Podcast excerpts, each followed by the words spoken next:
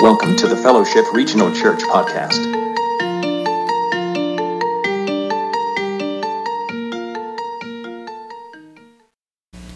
We are in the book of Mark. We've talked about uh, different things about the book of Mark. Mark is an excellent storyteller. He does a thing called intercalation. Intercalation, I think that's right. It's the sandwiching of a story to where you start a story and then you tell another story in the middle, then you end the former story, the, the previous story on the back side, which is really cool, especially if uh, you think like I think, to where I tell a half a story and I'm like, time out, new story. We'll come back to that one if I remember, and then we'll. And I like it. I like the way, I like the way Mark writes. He also writes um, in a way that leaves you as the reader feeling like the story has not developed yet. I could tell you a story and say, You're not going to believe what happened. So I'm there with my wife, and she's pushing my daughter on the swing, and my daughter fell out of the swing. And you're like, Okay, well, that's information. But if I say to you, So it's, it's this nice, warm day, and she's pushing, and I can see her little hands slipping. Now, you were there at the park, right? Then you're there. And when Mark writes, that's the way he writes. Our passage today does something really, really uh, uncomfortable, does something really uncomfortable. And that's the purpose. And when you read it, you begin to feel the tension that's going on inside of the scripture. Now, the reason we started talking about the humanity of Jesus last week in the book of Mark is because there's things that we can learn about how we should operate in this life by watching Jesus. Although we believe 100% he was the incarnation of God, that he was Jesus, he's God in the flesh, we also believe that his flesh was 100%, that he was 100% man. And so he was limited. So he did have himself in a place to where I, I need to do a miracle at times, and I would like to do a miracle, but there's times that it wouldn't happen. There were times when he would feel pain, emotional pain, to where he would experience fear. And Mark is the writer that brings us a very candid picture of Jesus, the human. And so that's what we're going to study. So let me read you this passage. Um, the very first verse, and, and then, uh, then I want to then I want to dive into some of the things that it has to do with. Mark chapter four, uh, Mark chapter three, sorry, starting in verse seven. Now, remember, I want you to pay close attention to the tension that this that this that this passage uh, creates. Mark does an excellent job. Jesus withdrew with his disciples to the lake, and a large crowd from Galilee followed. When they heard that all he was doing, many people came to him from Judea, Jerusalem, Idumea, and the regions across the Jordan and around Tyre and Sidon. Because of the crowd, he told the disciples to have a small boat ready for him to keep the people from crowding him. For he had healed so many, uh, so many that those with diseases were pushing forward and touching him. Whenever the evil spirits saw him, they fell down before him and cried out, You are the Son of God. But he gave strict orders not to tell who he was. There is this unrest that happens in the picture. Now, our English translation, we don't have the right words to grasp what's written in the Greek. We just don't, we just don't have it. So what I want to do is I want to point to some, some different words. Then I want to tell you the story as, as I think it would probably be heard if we were to hear it in the native tongue. First word is this, verse 9, when he says, Because of the crowd, he, was, he told his disciples to have a small boat ready for him to keep them from crowding him. Is Jesus claustrophobic? I don't know. I guess it's possible because he's human. But here's what is true the word crowding is a very gentle word for what this is. This is the word afflict or constrict. Have you ever been in a situation to where somebody got in your face and they're yelling in your face? There's a thing that happens to where you're like, What's your problem? What's your problem? What's your. These people are coming at Jesus. This isn't crowding like, oh, excuse me, I didn't mean to grab the same handle. It's my, I apologize. Not like crowding.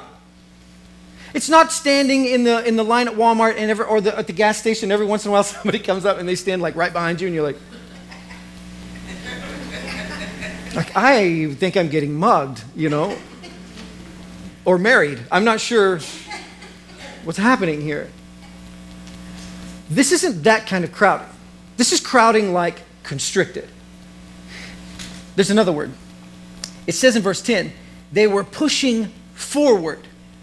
This is the word gripping, tugging, or falling on top of. Okay, you're starting to get this picture. Jesus leaves this area of Galilee and he begins to move towards the lake, towards the Sea of Galilee, and he's out by the water, and here comes these people. Now, you heard where they were coming from. All around, north, south, east, and west, some of them 50, 60 miles on foot to find Jesus. They're sick, some are demon possessed, some are desperate to get their son or daughter in front of the Lord. They didn't have a Find Me app. With me? Where's Jesus? I don't know. Text your friends and find out. Wander around until you find them. And so once they find them, they're not letting go till they get what they came for. They're sick. They're crowding him. They're pulling at him. His feet just hit the edge of the water, and he's backing up deeper into the, into the Sea of Galilee, and now it's to his waist. It's, it's climbing up. And he turns to his disciples and says, You might want to get a boat ready. I'm probably going to need a place to uh, stand. And they keep coming. Here's another word. And they were touching him. That's kind, especially when the Greek word is set fire to. Adhere themselves to him. Imagine this grabbing a hold of them and then pushing others back. No, me, me, my turn. Last one. Verse 11. And those who were demon possessed, when they came in contact with Jesus or in the presence of Jesus, cried out and said, You are the Son of God. Now, I need, to, I need you to brace yourself for this for just a moment, okay? Just, just for a moment. This word is an automatopoeia. It's a Batman word. With me? Bam, whack, boom. It is a word that is spelled out of the sound. It resembles the sound of what it is. This word is that, kradzo. Kradzo. And when Jesus is there with these sick people confronting him, brace yourself, please. Right? This is weird. And so you read through this story, and we don't hear some of these things that are there. And what he writes is can you imagine that? Sick people who refuse to let go of you, coming at you, touching you, grabbing a hold of you, not letting go of you. All the while, there is this inarticulate screaming from random people around the way, and then voices that are coming out of other people saying, You're the Son of God. And the automatopoeia word, it's coming from, it is the sound that a raven makes, the high pitched shriek of a raven. That's the word. This is like, like being caught, a celebrity being caught by the, by the paparazzi and being stuck in a zombie film. Can you see that? And they just keep coming, dragging a leg, gr- just drooling with this eye, and they're coming. You know what I mean? This is a freakish passage. You know what bothers me about it is that I see myself in that group. Listen to this one more time. When they heard all that he was doing, many people came to him. See, it's more about the performance of Jesus than it is the person of Jesus. That's my problem to where I chase the Lord based on what I want from Him. And He has to see me as this walking dead type of character. Just reiterating the same phrase over and over and over. Give me what I want. Give me what I want. Give me what I want. And it's got nothing to do with the person, it has everything to do with the performance. I want Jesus' actions. I don't care about his personality or his heart. I just want him for what I need him for.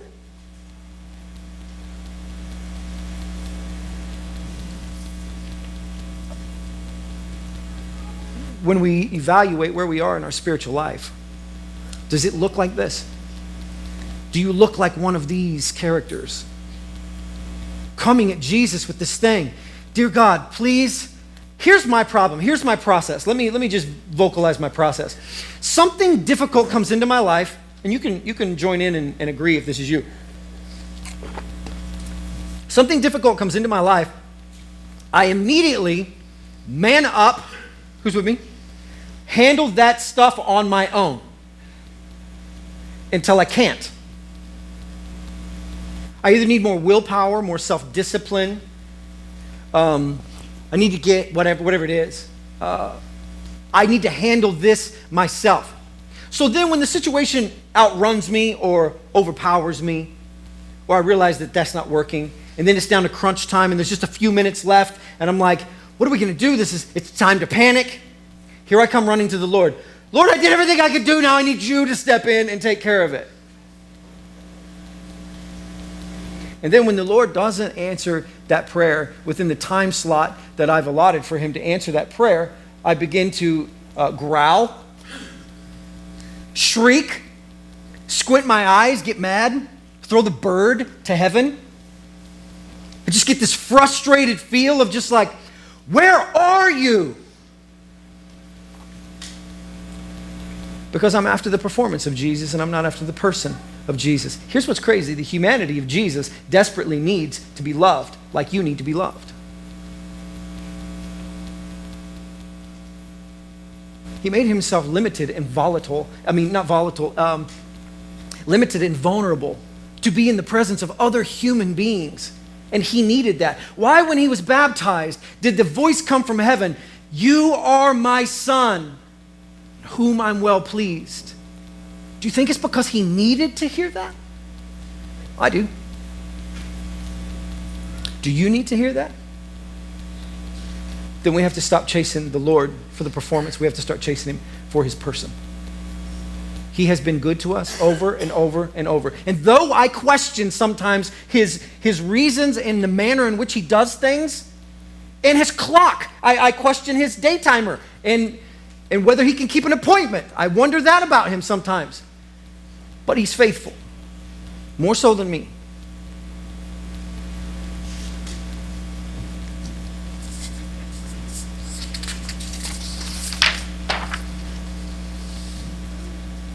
Verse 7. Jesus withdrew with his disciples to the lake. there is a leadership insight we can gain from just those few words right there.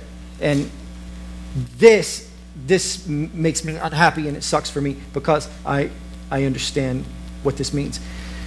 Jesus withdrew from the crowds where he just came from with his disciples. Disciples is the word pupil. When I want to go seek help from somebody, I typically don't choose somebody that I teach. There's a high school teacher and he goes to one of his sophomores, hey, I got this situation at home. Can I talk to you about it? Uh, yeah, uh, play more Nintendo. Yeah. Get an Xbox One. It'll make sweet. Jesus goes, withdraws with his students. Now, my damnable pride gets me here. Gets me here. Who do you seek refuge in?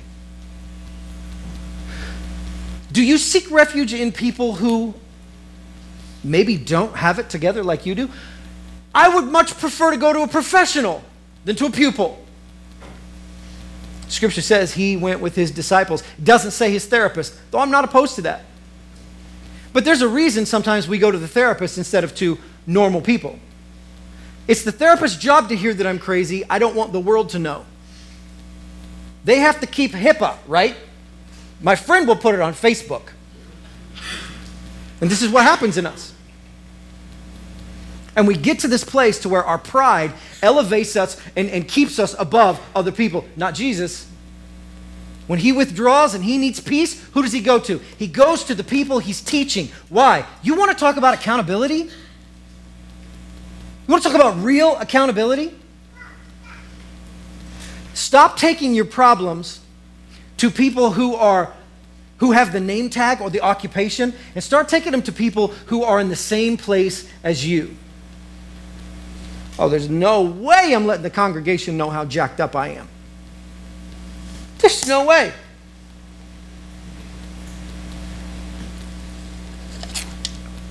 Jesus withdraws with his disciples and makes this connection.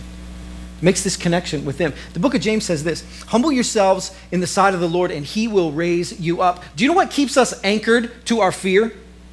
The things in our life that we absolutely are terrified, uh, terrified of, that we want to seek refuge from, the addictions, everything else. Do you know what ties us to those? Pride.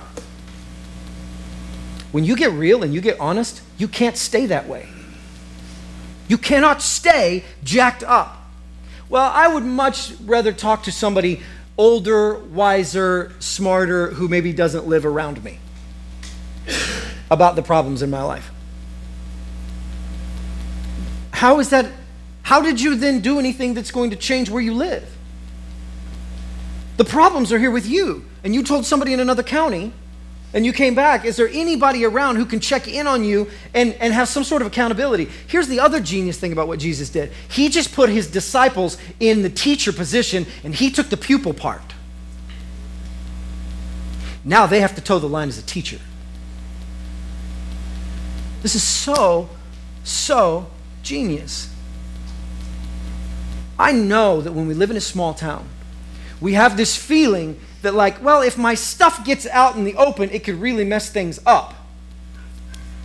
Well, if it stays inside, it will probably also mess things up. If you keep it to yourself, it will probably also mess things up. So, what do we do? We find those who are also in the same place as you. They're there, they exist. People who you know you can go to, although you might be embarrassed, and say, I'm screwing this up pretty good, and I don't really know what I need to do about it. I think I'm I think I might be crazy. And those people exist. And Jesus chooses trusted friends. Can I point out something else? Jesus didn't choose his family. This, this is true. If a part of your crazy that you're carrying around with you came from your parents, probably don't call them about a solution. You with me? You're weird because of them? Maybe they don't have the answer? You know? Jesus seems to redefine family, which we'll find out here in, in, the, in a few weeks. Jesus begins to redefine family, what family should look like. Um, he has an altercation, and he just comes out and he says, I think family should be redefined. We're going to redefine the terms of the whole relationship. That's what we're going to do. It doesn't say family. It doesn't say that. It says disciples, pupils. There are people out there who would love to sit and learn, who would love to sit with you, talk with you, to experience life with you, to walk in this life with you. But it is our pride that keeps us from moving forward. It's our pride. Number two, I want you to, uh, I want you to see this. Oh, um, he creates this environment that is conducive for compassion. Jesus creates this. Here's what happens to me. You get into a situation like that. Do you know what you first think? Eject. You're in the middle of a zombie movie, like the book of Mark right here. They're coming at you. You got the stress of this entire world that's kind of coming at you. It's the job that's grinding you into powder over and over. It's the marriage that just, there's absolutely no grace. It's metal on metal friction all the time. What should you do? there's always that voice bail out. Bail out. BR 549, Concrete Cowboy, Houston. Bail out. Get out of there. Jesus does not. What Jesus says is get a boat. He stays in the game, but with boundaries. with me? Like, that's okay. You realize that, right? You can say no. I know not everybody needs to hear this, but some of you need to hear this. You hear me? Some of you need to hear this. Say no. Not like the Nancy Reagan, just say no. This is the say no. Just look. When the phone rings and you look at it and you're like, oh, but if I don't, they're gonna. If that thought crosses your mind, you need to say no. Well, but if I, no, no. You have permission to say no. Jesus is right here and he's like, uh, I love these people. I care about them. I want to make a difference in their life. but I'm not cool with them touching me and holding me, and I'm afraid I might drown, and I'm pretty sure that's not the will of the Father. Get me a boat. Gets in a boat. And he begins to teach and he begins to heal from there. And we don't see the rest of the story, but this is what we see.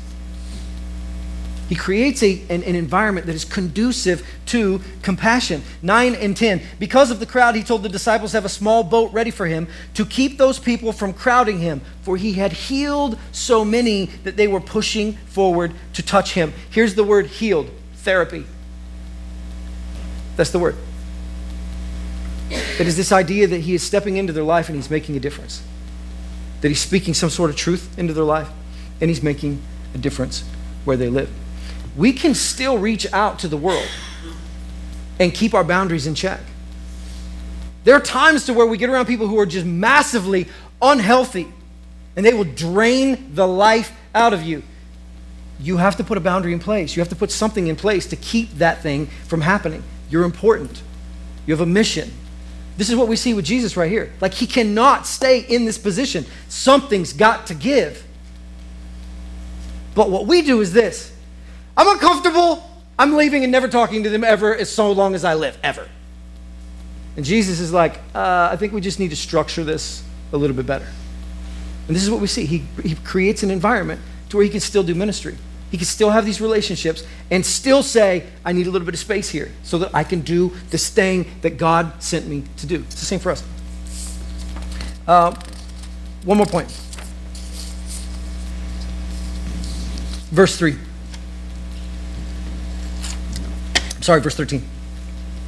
He went to a mountainside and he called to him those he wanted. Jesus is so cliquish. Right? So he's got people from all over the place following him everywhere, and he starts up the mountain, and they're all going to come with him. And Jesus is like, whoa, whoa, whoa, whoa, whoa. I just want you, and you, you, and you. And you. The rest of you, Stay. Jesus is so, he's so cliquish. Do you need a Sabbath? Do you need to withdraw sometimes? Do you? What happens when you don't? What happens when you stay locked in into the grind all the time? 12 hour shift, no sleep, there's no grace anywhere inside the home and all you do is work. You are now a human working, right? You're not a human being, that's for sure. You're just a human working. And there's got to be some point to where we stop and say, it's time for me to retreat, and I need to get people around me who are going to be good for me. Those he wanted, that's the word that he desired, or even better, those that pleased him. There's got to be a place to where this, you can go and blow off steam. There's got to be safe people around you to where you can hook up and say, Look, I need to sit down and talk, and I need to just like, you know, scream about a bunch of stuff that's going on inside my head, and then just like let it be okay. Can we do that? Yeah, we can do that. Some of you, are, some of you are like, Can we go shoot guns for like an hour and I'll feel better? Well, just a bunch of rattling, and tinging all over the ground, like then serenity. I'm good. You know? Jesus withdrew from the crowd. He withdrew from the crowd. Um, those who pleased him, those who brought him joy, those that he trusts. We have to learn how to seek refuge. Now, this church is this church is excellent at it. It's excellent at it. Um, and more reports like what Luke was saying earlier. A guy who's here last week and had that conversation uh, with Luke. I also had to have, I also had a, conversation this last week with, uh, with a couple of ministers over Topeka Way. And listening to them talk was another one of those situations to where the more we talked about church, I felt, I felt bad because there was just like so many good and healthy things here that I kind of felt like I should be like, yeah, but you know, our floor sucks. It's terrible. Yeah, I mean, you, you got those kind of, but we don't have a floor, you know?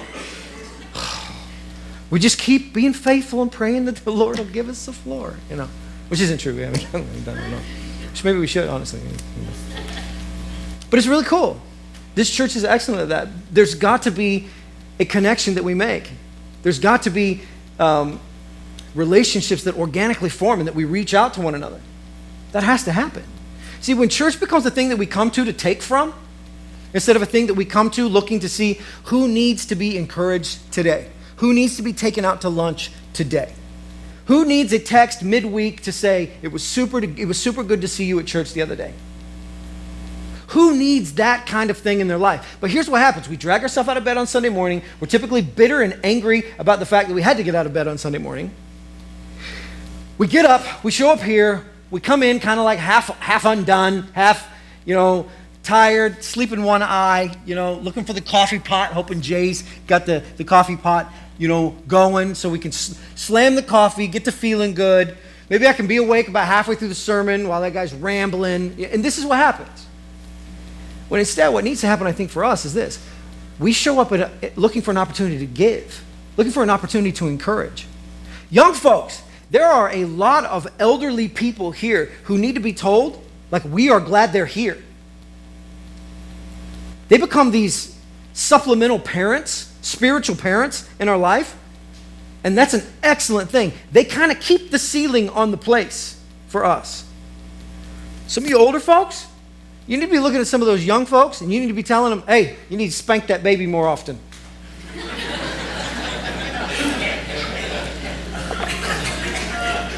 I can't say it. You know I can't say it. You have to say it. This is what family is supposed to do. This is what he created us to be as a church, as a unit. I want to point out three things real quick, and then we'll get out of here. Oh, we're doing so good on time. Verse uh, Romans chapter 8, 17 says this Now, if we are children, then we are heirs of God and co heirs with Christ, if indeed we share in his sufferings, in order that we may also share in his glory. When Jesus went to the mountainside, he went with those who he considered not just friends, but the word also means kin. We're going to see him do it here in just a few chapters. He's going to rewrite what family is, and he's starting it now. He's starting it right now. We have to, we have to realize that our position is that, that we are co heirs with Christ. That when we have met him in the baptism, in, in, in the waters of baptism, when we have confessed our sins, when we have made this decision to say, I want to be faithful in following Christ, when we've committed ourselves to one another here, what we experience inside of church with other Christians is the very presence of Jesus Christ in our life. This means brotherhood. This means brotherhood. Verse 14 says this. Verse 13, he went up to the mountainside and he called uh, to those that he wanted, and they came to him. Verse 14, he appointed 12, designating them apostles, that they might be with him, and that he might send them out to preach and to have authority to drive out demons. Number one, what do we find when we get inside of a church like this? When we, when we accept Christ and we follow him? And we, and we follow him up the mountain, what, what do we experience with Christ? Well, number one is this purpose. Purpose. I don't care what job you have. I don't care what job it is. I don't care how precious it is. You could be, you could be a NICU nurse. Maybe one of the most meaningful things in the entire world to me, a NICU nurse. And you could still lack purpose in your life because you were made for something. The word that he uses here in verse 14 is the word appointed. He appointed. That means he made, he manufactured. He took people, sailors, check this out fishermen, farmers, tax collectors, make you something different. I want you to preach. I want you to preach. Do you have a story to tell? What has God done in your life? What has He done in your life? Just think for just a second. We'll just take just a second and think about it. What has He done in your life? Family, friends, work, finances, contentment, joy. What gifts and abilities has He given you? What is there that's going on inside of you that you can thank Him for? Because if you're like me, I take that list and I'm like, well, here's all the things that I'm really, really uh, thankful for. But what I really want to talk about is the multiple pages of things that upset me and that I'm angry about. I'm not happy about and that seem unfinished. I would like you to address these, please. And instead, what are the things that He is doing in your life, that He has done? What's He creating inside of your life? Number one, He's telling you, look, you have a purpose. You have a purpose. You're made for something greater than that. Second thing is this He gives them, um, he gives them power. He gives them power. He authorizes them. This is this word authorized to empower them so that they also can cast out demons. They can go and they can preach as well. Who needs to hear your story? God created you to tell your story. It's not the job of the preacher to just preach, it's yours too. It's your job too. I do it here, and you unfortunately have to go out there and do it. But so do I. What does that mean? Like, I don't know how to write a sermon. You don't have to write a sermon. Here's what you do have to do What has God done in your life? Are you absolutely convinced of it? And are you telling others? He has done something in your life that you're proud. I don't care, big or small. It is your story and it's your responsibility to tell. This is what He's made us be. This is what He's made us for. This is what He's made us to do. Who in your life, who at your work needs your light to move into their darkness? And faces pop in. Names of people come to mind. People who you know, they need light in their life. And I've been selfish and I've been ignoring that. And I need to get outside of my mind and I need to step into somebody else's life. I need to serve. I need to shine my light in their life. Who in your life needs to know the same message that they were created for something greater than what they have right now, than what they're doing right now? We're going to talk about the humanity of Jesus a couple more weeks. Um, and we're going to dive right into this thing on family. So when you show up here in a couple weeks, put on your seatbelt because it will, I'm serious, it will probably hurt your feelings. It will probably hurt your feelings. Jesus has got a completely different mindset about family. It's not priority number one. So you and him, I assume, will disagree. Um, unless you just don't like your family, then you'll love Jesus. Well, you love what Jesus is. So let's pray and we will go. Appreciate you being here. Appreciate you being here.